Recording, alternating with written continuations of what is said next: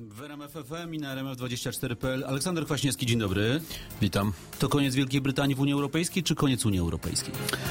No, to jest e, koniec Wielkiej Brytanii. To jest y, wielka zmiana dla Unii Europejskiej. Znaczy takiej Unii, jaką znaliśmy, do której wchodziliśmy, z którą przeżyliśmy, myślę, że dość szczęśliwe 12 lat już nie będzie. Czyli koniec Europy spokojnej, przewidywalnej, a początek Europy radykalizmów i wrzenia? Wie pan, ja wyobrażam sobie trzy konsekwencje Brexitu.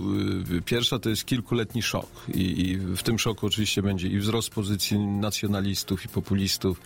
2017 to są wybory we Francji, w Niemczech, Czyli szanse Marine dla Le Pen, tak. alternatywa dla Niemiec. I to, to będzie szok na giełdach, to będzie szok z kursami walutowymi, to będzie problem y, cudzoziemców y, mieszkających w Wielkiej Brytanii, szczególnie Polaków. Kilka lat szoku. Później Europa trzech prędkości, czyli jakby powrót do tego, że będziemy mieli Europę ojców założycieli, Niemiec, Francji, Beneluxu, Włoch, krajów euro, to będzie ta druga y, prędkość i peryferia, czyli my trzecia. Polska na szarym końcu tej I myślę, Europy. że za pana życia, nie wiem czy za mojego, ale oceniam, że to będzie długa perspektywa 20 lat. No wszyscy wrócą do wniosku, że trzeba działać razem, czyli włącznie z Wielką Brytanią. Że jednak nie- Czyli jakaś, y, jakaś nowa Unia integracja. Europejska to najgorsze, co wymyślono, ale nic lepszego też nie ma. E, raz i dwa, że trzeba sprostać tej konkurencji, która będzie rosła ze strony Chin, ze strony Indii, ze strony Stanów Zjednoczonych. Inaczej niż Zjednoczona Europa nie damy sobie rady. Ale uważa pan, że to może być też pchnięcie pierwszego klocka do mina i teraz wzorem y, Brytyjczyków również inne kraje zaczną domagać się referendum o, o, o dalszym Jest takie ryzyko. przebywaniu Myślę, że jest takie ryzyko w Holandii, jest takie ryzyko w Danii. Myślę, że y, również te ruchy eurosceptyczne no, dostają wielki wiatr w żagle. Okazało się E, nagle, że- że to okazało się, stukanie do drzwi może przynieść więcej, że, że ta suma argumentów bardzo emocjonalnych, jaka była wykorzystana w Wielkiej Brytanii, ona może być równie dobra w innych krajach. Więc no, weszliśmy w okres takiego szoku, chaosu, nieprzewidywalności ze wszystkimi konsekwencjami. Dekadencja tak y, też możliwa dla Zjednoczonego Królestwa, bo już Szkoci powiedzieli, tak. chcecie wychodzić z Unii, to wychodźcie, a my Ja chcemy być w Unii. Po pierwsze, Brytyjczycy krzywdę zrobili sobie samym. To znaczy, oni mogą mieć kłopoty z, ze Zjednoczonym Królestwem, bo Szkoci głosowali za, Irlandczycy północni za. No, pozostawienie dwóch y, części Anglii Walii razem, no to to jest marne Zjednoczone Królestwo. Z drugiej strony będą konsekwencje ekonomiczne. Y, Myślę, że również y, y, funt traci, będzie tracił jako waluta rezerwowa świata. Centrum kapitałowe będzie się przesuwało w stronę kontynentu, myślę, że w stronę Niemiec, w stronę Frankfurtu. Więc oni zobaczą bardzo wiele negatywnych konsekwencji, z tym, że one też będą rozłożone w czasie, one, one nie wystąpią tak nagle. Ale rozumiem, że uważa pan, że ten wynik referendum, on się zapewne już nie zmieni. Przesądza o obecności czy nieobecności w Wielkiej Brytanii, że nie będzie teraz tak, że oto David Cameron pojedzie do Brukseli i powie, mam silny mandat do nowych negocjacji o, o, o kształcie członkostwa Wielkiej Brytanii Nie, w no Unii w to już Europejskiej i powtórzymy referendum za dwa Nie, czy w pięć to lat? Nikt, w to nikt nie uwierzy. Myślę, że Cameron jest y, najbardziej przegranym politykiem i słusznie zresztą. Bo to on tą kartą, y, tak, on referendalną zagrał. w sposób nieodpowiedzialny w innych warunkach. Jak on mówił o referendum kilka lat temu, to nie przewidywał, że Europa znajdzie się pod presją tylu kłopotów. Imigranci, kryzys finansowy i tak dalej. No ale nie zmienia to faktu, że podjął fatalną decyzję dla siebie również, y, więc będzie nowy premier. Wielka Brytania być może będzie szukała rozwiązania bliskiego Norwegii. Czyli takie Czyli członkostwo stowarzyszenie tak. y, i tak dalej, czy korzystanie z bardzo wielu elementów wspólnotowych. Natomiast Aczkolwiek już pamiętać- Juncker mówił jak out to out. Znaczy, nie, jak, no to, to była jak nie troszkę chcecie, też to presja. Wychodzicie. to była tak. też presja przed wyborami, żeby nie, nie stwarzać właśnie sytuacji, że jest plan B, C, D, czyli krótko mówiąc, że bawimy się. Ale rzeczywiście nie ma mamy- pańskim zdaniem planu B, C i nie, D? na pewno jest schowany Jest, gdzieś głęboko, tylko że to jest plan, wie pan, takie plany B, C nazywa się w, w policji damage control. Dzisiaj już nie chodzi o nic pozytywnego, chodzi tylko o zmniejszenie strat. Kontrolowany kontrolowanie, upadek, tak. kontrolowany upadek, kontrolowane straty. I, I taki plan na pewno jest. Natomiast proszę pamiętać, że porównywanie Wielkiej Brytanii i Norwegii jest o tyle y, nietrafione, że jednak Norwegia jest krajem 4,5 czy 5 milionowym. No peryferyjnym Brytania- wielkim no, peryferyjnym w może nawet Znaczy, nie, ale, ale, ale małym. No, w dobrym słowa sensie, tego w sensie, znaczeniu. W sensie każdym. Natomiast Wielka Brytania była jednym z kluczowych graczy. I jeżeli dzisiaj na przykład Brytyjczycy mówią, nie chcemy e, brukselskiej biurokracji, to proszę pamiętać, że większość tej biurokracji to są Brytyjczycy. Nie ma struktur w Brukseli, która nie, gdzie nie byliby obecni na wysokich stanowiskach Brytyjczycy, więc sami sobie, że tak powiem, wystawiają ten ludziom rachunek. zgotowali ten los, ale co jest pańskim zdaniem kluczem do zrozumienia właściwie dlaczego Brytyjczycy są tak antyunijni, co pokazało to referendum? Ja myślę, to wymagałoby e, analiz. Ja sądzę, że była w ogóle negatywna propaganda wobec Unii, bardzo niesprawiedliwa. E, Pasywność tych proeuropejskich sił, za późno zaczęto pokazywać pozytywy, czy e, to wszystko, co się udało osiągnąć dzięki Unii. Jest coś takiego i to mówili specjaliści specjaliści, że y, mentalność brytyjska jest mentalnością wyspiarską, więc trochę taką izolacjonistyczną bym powiedział.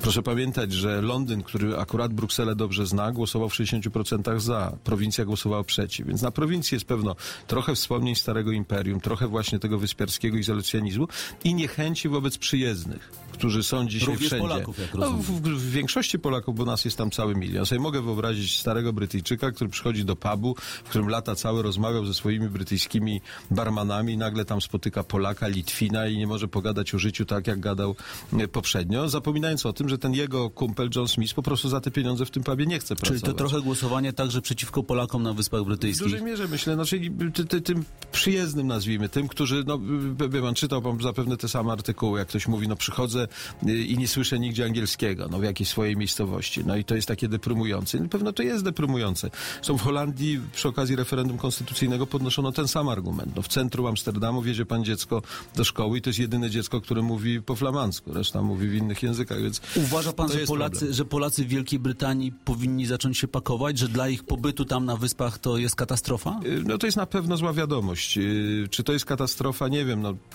nic się nie stanie nagle. To jest największa zaleta tego Brexitu, że, że to od jutra nie zacznie się wywożenie, że tak powiem, cudzoziemców z Wielkiej Brytanii albo coś równie dramatycznego.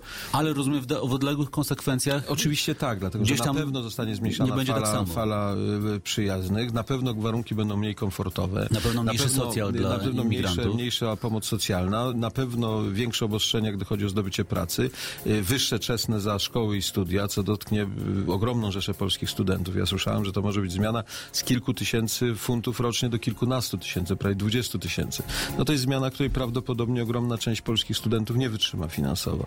Więc no, tego rodzaju zmian należy się, należy się spodziewać. Jak mówię, to są niedobre zmiany, to są zmiany, które właśnie jakby kończą tą wizję szczęśliwej Europy, gdzie nie było granic, gdzie mogliśmy się poruszać, pracować, studiować i gdzie cieszyć się można było z tego, że żyjemy w bezpiecznym, choć może nie najbardziej dynamicznie rozwijającym się, ale jednak na bezpiecznym Ale kontynencie. czy ma pan w sobie taki dekadencki nastrój, że ten kryzys będzie się multiplikował, że za pan, chwilę ja jeszcze mam- Donald Trump zostanie prezydentem Stanów Zjednoczonych Obawiam i się, w ogóle staniemy w pan, obliczu ja, ja w zupełnie innego od, świata? Od dawna w czasie swoich różnych wystąpień i wykładów mówię o tym, że my wchodzimy w okres chaosu, że to wszystko, co związane jest ze zmianami technologicznymi, politycznymi, nową architekturą świata, stare centra upadają, nowe centra się rodzą, to wszystko powoduje, że trzeba się liczyć, że najbliższe 15-20 lat będziemy żyli w chaosie bardzo takiej nieprzewidywalnej sytuacji, e, trudnej i dla polityków, i dla biznesmenów, i dla obywateli.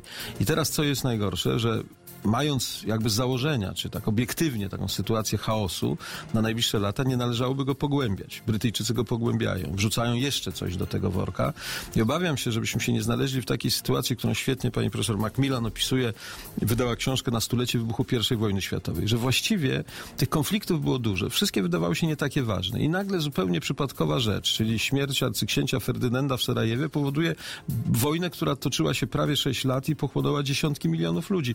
Ja się obawiam, żebyśmy któregoś dnia nie przekroczyli tej masy krytycznej, żebyś nie okazało się, że z tego, z tych dziesiątków konfliktów, y, chaotycznych ruchów, y, braku y, umiejętności przewidywania, nieodpowiedzialności, emocji, które górują narracjami w, w, w przypadku wyborców, żeby nagle nie urodził się świat, który rzeczywiście będzie zmierzał do, takiej, do takiego potężnego konfliktu. To jest, ja nie chcę nikogo straszyć, ale we mnie ta obawa jest. A co to oznacza dla Polski? Polska polityka zagraniczna ogłosiła wraz z rządami PiSu, że teraz zwracamy się w kierunku No Wielkiej myślę, że Brytanii i Stanów Zjednoczonych. No to, to, to nie był dobry pomysł ministra Waszczykowskiego czy, czy, czy rządu. Myślę, że teraz trzeba szybko, tak powiem, zweryfikować to i wrócić do tego, jak to niechętnie się mówi, mainstreamu. Dlatego, że moim zdaniem dzisiaj główne siły europejskie, Niemcy, Francja, także Polska, e, także Szwedzi, czyli ci wszyscy, wszyscy którzy mają jakąś e, Włosi, oczywiście Hiszpanię, trzeba siąść i zastanowić się, co dalej. Żeby nie zgubić właśnie tej wielkiej idei europejskiej, żeby taką pierwszą reakcją nie było, że a cholera, coś tu się dzieje, to się schowajmy u siebie, to co kiedyś pani premier Kopacz zaproponował wobec Ukrainy. Zamknijmy drzwi i chrońmy nasze dzieci. To się nie uda, to po prostu jest zła polityka. Czyli po pierwsze trzeba wejść do głównego nurtu europejskiego ponownie i rozmawiać co dalej. I wzmacniać to myślenie europejskie. Dwa, no trzeba być przygotowanym na falę przyjazdu Polaków z Wielkiej Brytanii, co będzie bardzo traumatycznym przeżyciem dla obu stron. Bo my tak zachęcamy, przyjeżdżajcie, przyjeżdżajcie, ale pracy za te pieniądze, które oni mieli w Londynie, my im nie damy szybko, więc tu może być także źródło bardzo poważnych konfliktów.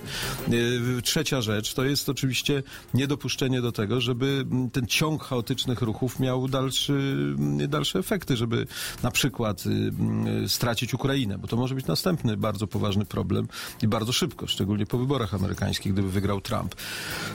Trudny moment. Ten rząd wreszcie się zorientuje, że żyje w Europie, bo tak na razie myślał, że żyje głównie w Polsce i może się zajmować opozycją, Trybunałem Konstytucyjnym, a tak naprawdę to my żyjemy w Europie i odpowiedzialność rządu obecnego za, za Polskę w Europie i za Europę w całości jest ogromna. Trudny moment także w dziejach kontrwywiadu, bo to był ostatni kontrwywiad przed wakacjami, także ostatni kontrwywiad e, w moim życiu. Dziękuję bardzo panu, panie prezydencie, wszystkim gościom, wszystkim słuchaczom, współpracownikom, tym, którzy mi pomagali Panu przez te też dziękujemy. 22 Nieźle lata. pan sobie tu radził i powodzenia na nowej drodze życia. A ja życzę powodzenia mojemu następcy. Dziękuję bardzo.